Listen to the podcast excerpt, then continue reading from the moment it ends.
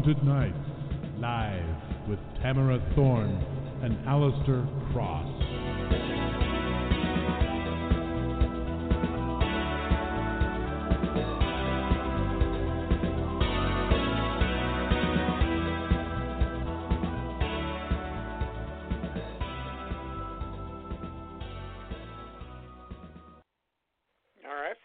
We would like to thank W.J. Pierce for creating and performing that wonderful piece of music you just heard.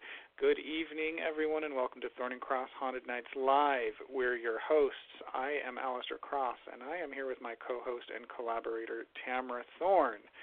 Thank you for joining us.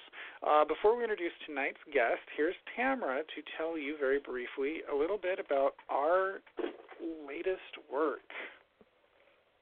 Yeah, we actually have two solos out instead of a collaboration. Uh, mine is called Brimstone. It's a coming of age story set in 1968. The music's great. Uh, the Brimstone Grand Hotel, owned by reclusive former movie star Delilah Devine, looms high on Hospital Hill, harboring long buried family secrets that whisper of unimaginable horrors, horrors that will echo down through generations.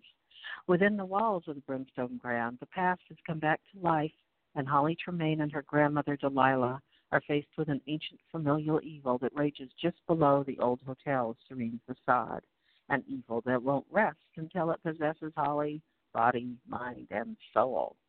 And Alistair's new solo is The Silver Dagger. It's the second book in the Vampires of Crimson Cove series, and it picks up where the first one, The Crimson Corset, leaves off.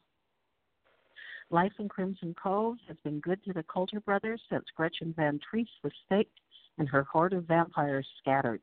But when she rises from the grave, the brothers are torn apart, their lives and the peace between them shattered. Meanwhile, a serial killer is stalking the little mountain town, leaving a trail of blood that leads to a truth Sheriff Ethan Hunter doesn't want to face. The streets are no longer safe, nor are the forested paths for a new and unknowable evil has come to Crimson Cove, and everyone, vampire and human alike, must come together in order to survive. Alistair. All right. Uh, and the first book in that series, again, is called The Crimson Corset, and that is available at Amazon.com. And if you are a fan of the series or a fan of vampires in general, you might also want to check out its companion novel, Darling Girls, which is a Thorne and Cross collaboration that features the vampires not only of Crimson Cove, but of Tamara's uh, Candle Bay. Uh, also, our latest installment uh, of the serial novel Ravencrest Exorcism is available now. Be sure and check that out. Uh, again, you're listening to Thorne and Cross Haunted Nights Live. You can learn more about what we do at our websites, which are alistaircross.com and tamarathorne.com. You can visit our mutual blog at thorneandcross.wordpress.com, or if you tweet, our handles are at crossalistair and at tamarathorne. Uh, you can visit us on Facebook at Haunted Nights on our Haunted Nights Live page. Uh, for more information on the show, you can visit Authors on the Air on Facebook, Twitter, and at authorsontheair.com. This is a broadcast of the Authors on the Air Global Radio Network, LLC. And tonight we are talking to Michael Rutger. Uh, excited to have him. Um, he is an acclaimed short story writer whose work has been optioned by major Hollywood studios. Uh, Michael lives in California with his wife, son, and two cats. Uh, his new book is called The Possession. It's the second book in a new series, The Anomaly Files. The first book in that series is called The Anomaly. All right, without further ado, welcome to the show, Michael. How are you doing? I'm doing well, thank you. Thanks for having me. You I'll bet. be glad to. Uh, yeah, absolutely, absolutely. Um, yeah, thank you for being on. We uh, uh, we we we're excited to have you. We there's there's a lot to talk about, but I guess first of all, let's um, okay, the possession. This is book two in the Anomaly Files, which is a series. So, um, could you tell us a little bit about the, the, the series? What's what what is it about? What's it what's going on? Yeah, I mean, I, I've written under you know a few names in the past. I mean, it, it's probably in horror the the the main name I've written under is Michael Marshall Smith, and that's what I've done sort of most of the short stories on. And I've also written as Michael Marshall, more a kind of thriller and supernatural sort of thing. But something I've always been fascinated by since I was a kid was anomalous, unexplained mysteries, that kind of thing. And I I just never really found a, a way into to dealing with that stuff in fiction. And then uh, was it last year? I, I had the idea of this this guy called Nolan Moore, who's basically a kind of somewhat of a charlatan, slightly a scuffler, but he's got himself a sort of YouTube show um, with a with a full crew and director, and they go out and they they basically, you know, investigate anomalous mysteries, most of which he kind of doesn't particularly believe in. But it, you know, what what what's what's interesting to him is the idea that there are these sort of strange little things about human history and human nature, and how revealing they can be about about us as humans. And so in the first book, The Anomaly, they go to um, investigate an alleged hidden cave in the Grand Canyon, which no one is more surprised than Nolan to find out that it's actually there and that when they when they get deep into it, they discover a whole bunch of very scary stuff that that dates back thousands of years and so on.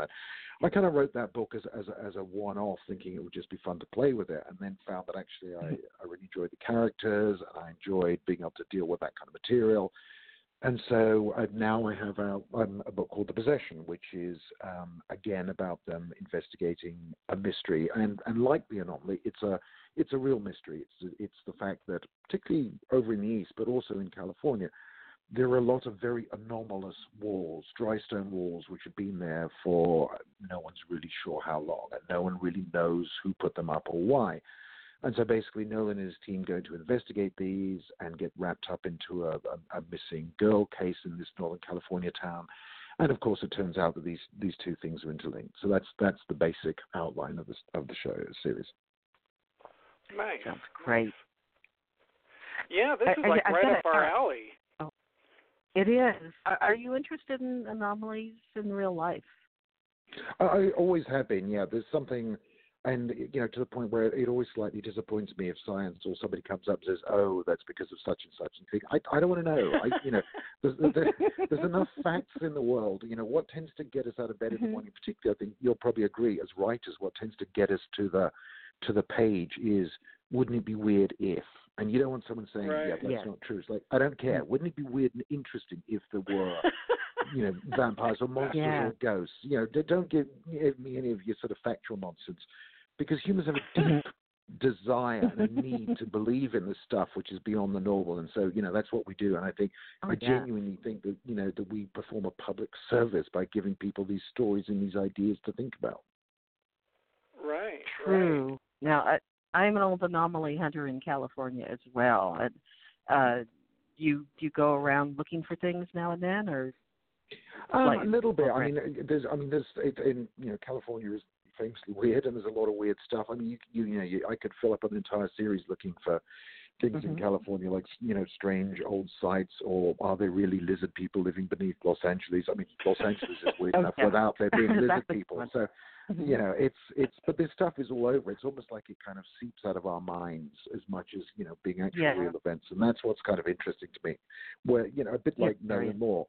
It's if it's true, great. If it's not true, it's still interesting that we want it to be true. Exactly. Right. Yeah, I agree. Wow. Right.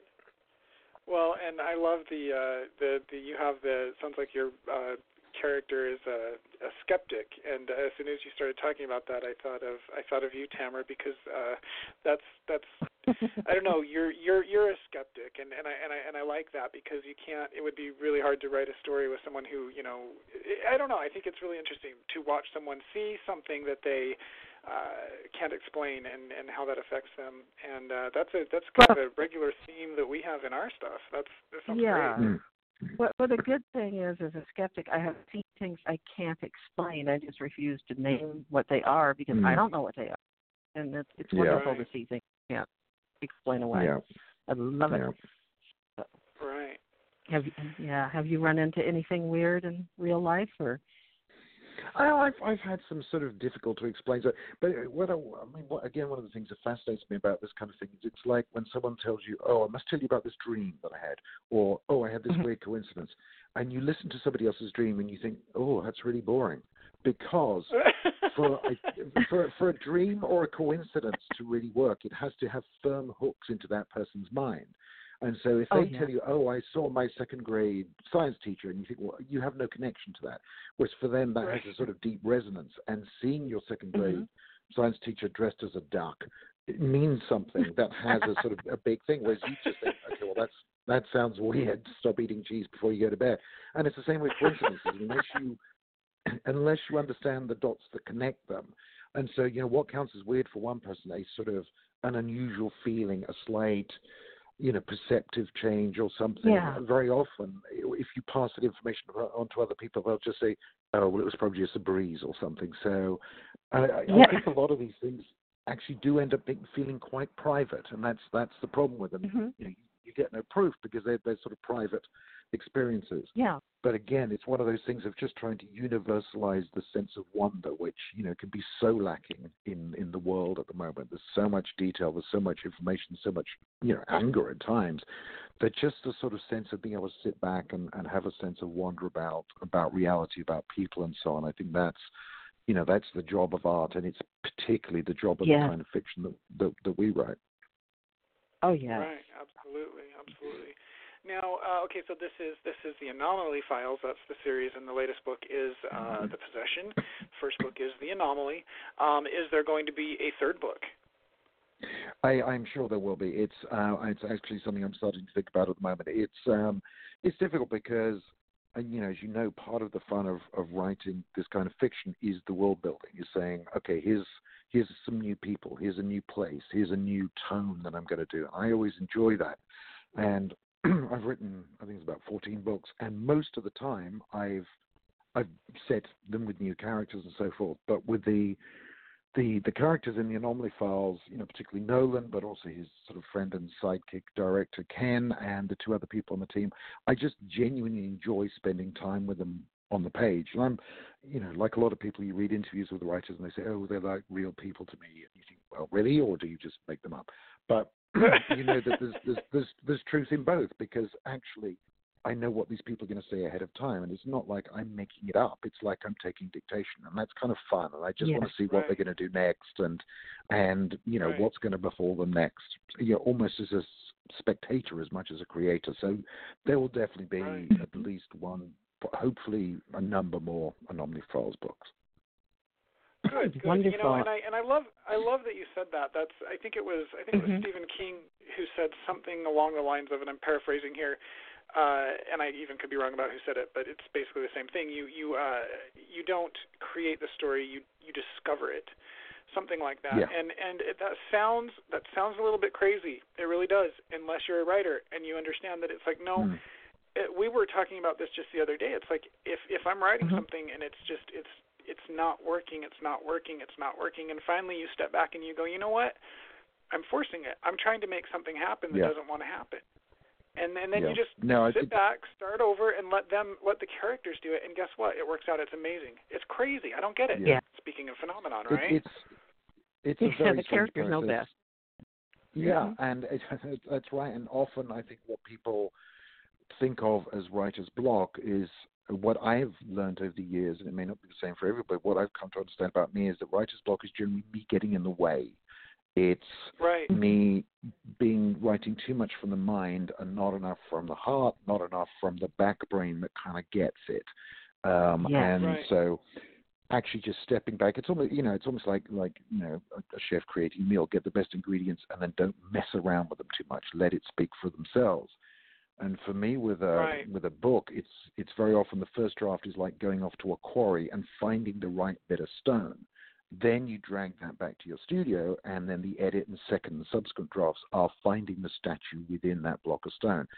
But you don't make, and so you do this, you do the shaping, but you didn't make the stone. You've got to find the stone. The stone feels like it exists independently of you, and that that's that I think ties in with your, what you said about sort of yeah, yeah, you're the person who's responsible for kind of putting this into the world, but where it comes from is a is a much shadowier question. Right, right. No, yeah, it's interesting. It, Yeah. it really is. It fascinates. It fascinates me to this day. Over and over, I'm I'm mm-hmm. reminded. You know how oh you know it it's I don't know where it comes from. It's crazy. I love it though, and I love that you said that. Now you said that you Mhm. have written about 14, 14 books. Um, what was what Mm. was your first one, and how did you how did you get into this whole writing thing? Uh, I got into writing um, actually. I, I, I mean, I, I'd always, I, I'd always, taught, I, you know, I read a, a ton as I when I was a kid, which you know a lot of writers do. um, but wasn't really sure. And I thought I probably wanted to write something, but I wasn't sure what. And then a friend of mine made me read um, The Talisman by you know Stephen King and Peter Straub, and I'd never read uh-huh. very read very little horror at that point, or what might be called horror. And I got to the end of that book and just thought, okay, this is what I want to do. That's this is this is me. This is where I'm going. And so I started writing some short stories and publishing short stories, all in that kind of generally I, King-esque, but also within what was the sort of prevalent vein of English horror at that stage, which is more a kind of tales of unease and weirdness and the uncanny.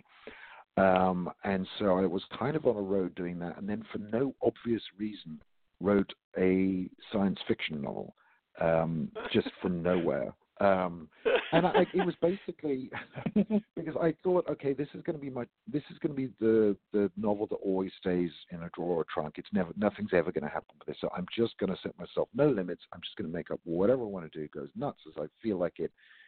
Um, and that book became Only Forward, and then, to my surprise, sold.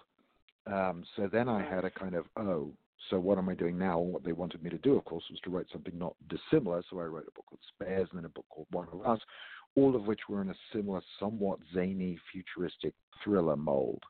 Um, which has uh, carried on being a kind of uh, a feature of my so-called career, really, which is a total inability to find a lane and stick to it.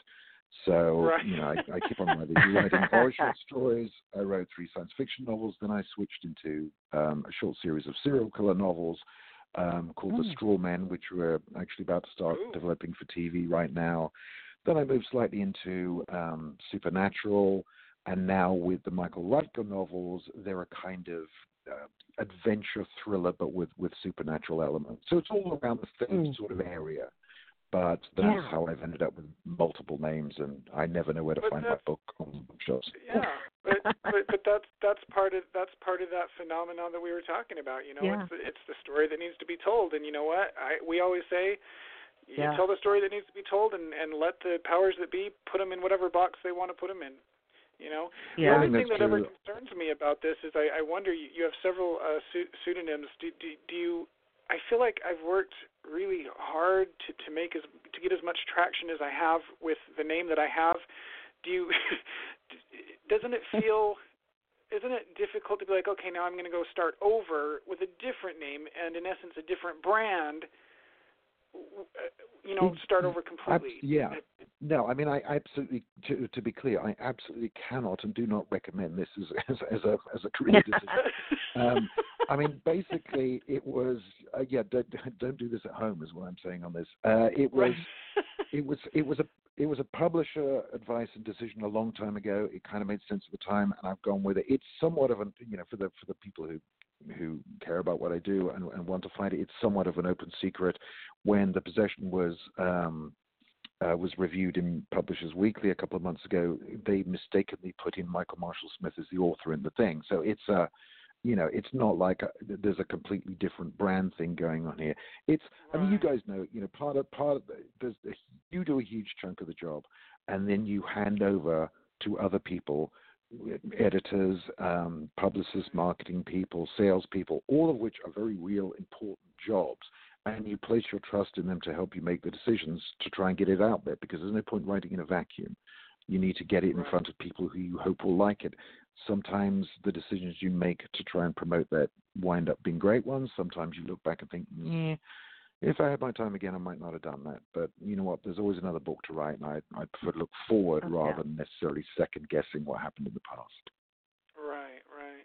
Yeah, That's I a always just attitude. whenever somebody has multiple names, I'm just a little like ee, but Mm. it just sounds like a lot of work. But um, Yeah, you are yeah. having it sounds like fantastic luck in Hollywood and with movies and with all kinds of. Can Can you talk a little bit about what's going on there? Yeah, I, I get a, a little bit. I mean, it's I mean, uh, you know, it's it's a it's a strange world, that whole world. Um, at the moment, uh, we're close to closing a deal on TV development for the Straw Men novels. Um, myself and a co-writer have written a pilot for that, and we're we're pretty much done on a deal for a backup script and a Bible. So that's that's very exciting. We're working with some you know, really really strong producers on that. There's a there's a number of other things um, sort of rumbling around in the background, and I'm also spending at the moment quite a lot of time as a creative consultant for a for a production company who has some very exciting projects which are either already underway or or just about to happen. And um, it's great because you know writing prose is a lot of the time a very sort of solipsistic, solitary existence, and it's it's and to be honest, I quite like that. You know, me just sitting yeah. at home with a cat in my lap and a cup of coffee that that suits my my personality fine. But it's also really interesting to go out and sort of collaborate with people and you know get other people's take on stuff and just view the creative process from a slightly different angle. So it's it's it's it's exciting from that point of view. Um, and as I say, the Straw Man, you know, was is probably uh, there was a Michael Marshall book. Just I hope you're keeping track of the names here. I just my my long term goal is to is to be every writer called Michael. Um, so you know, I'm, I'm, I'm, well on the way, well on the way at this point. Um, so yeah, it's exciting, but I mean, you know, ultimately, I don't know whether it's an age thing or whatever. It's not that I'm so very old, but really, the, the work is what's important. Getting another book out rather than necessarily thinking, okay, Hollywood's interested. This, you know, I'll be on a yacht this time next year. I've, I've been around this right. merry-go-round enough times to know that that just this is all fine. But what's your next book, and what's the one after that? That's that's what we do. That's what gets us up. That's you know, that's that's what writers do. Right.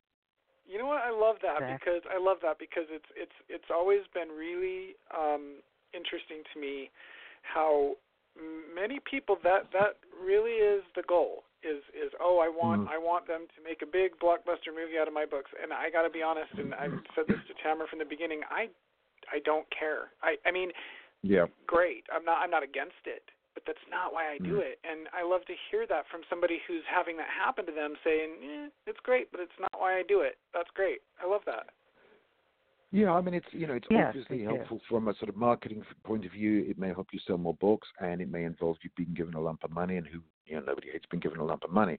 But ultimately, I think books tend to have a much longer, and sounds obvious, shelf life because you know you yeah. go out there and it doesn't matter how how big a show it is. Um, next year, pretty much everybody will have forgotten about it.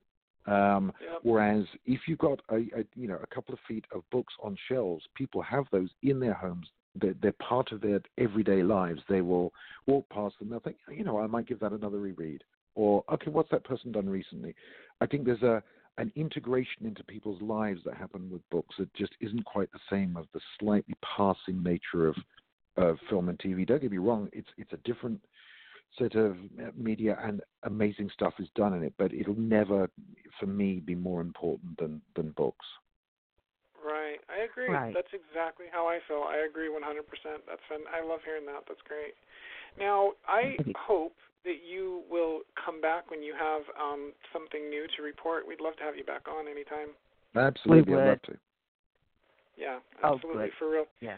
Now, before we let you go, can you tell our listeners where they can learn more about you and what you do? Where are the places they go to visit to learn more?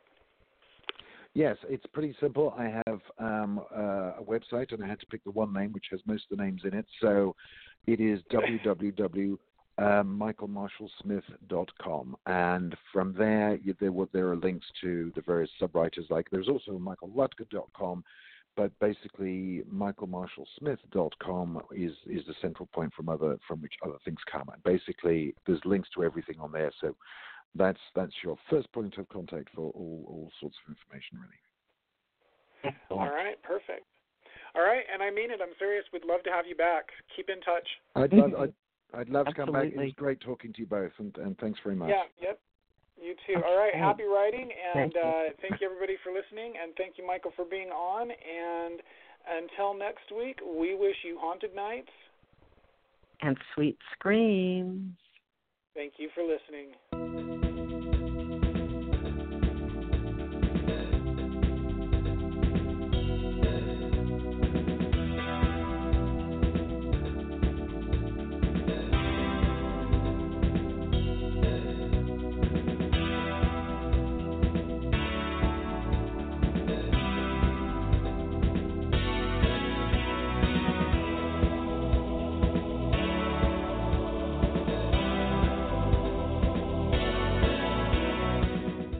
Haunted Nights, live with Tamara Thorne and Alistair Cross.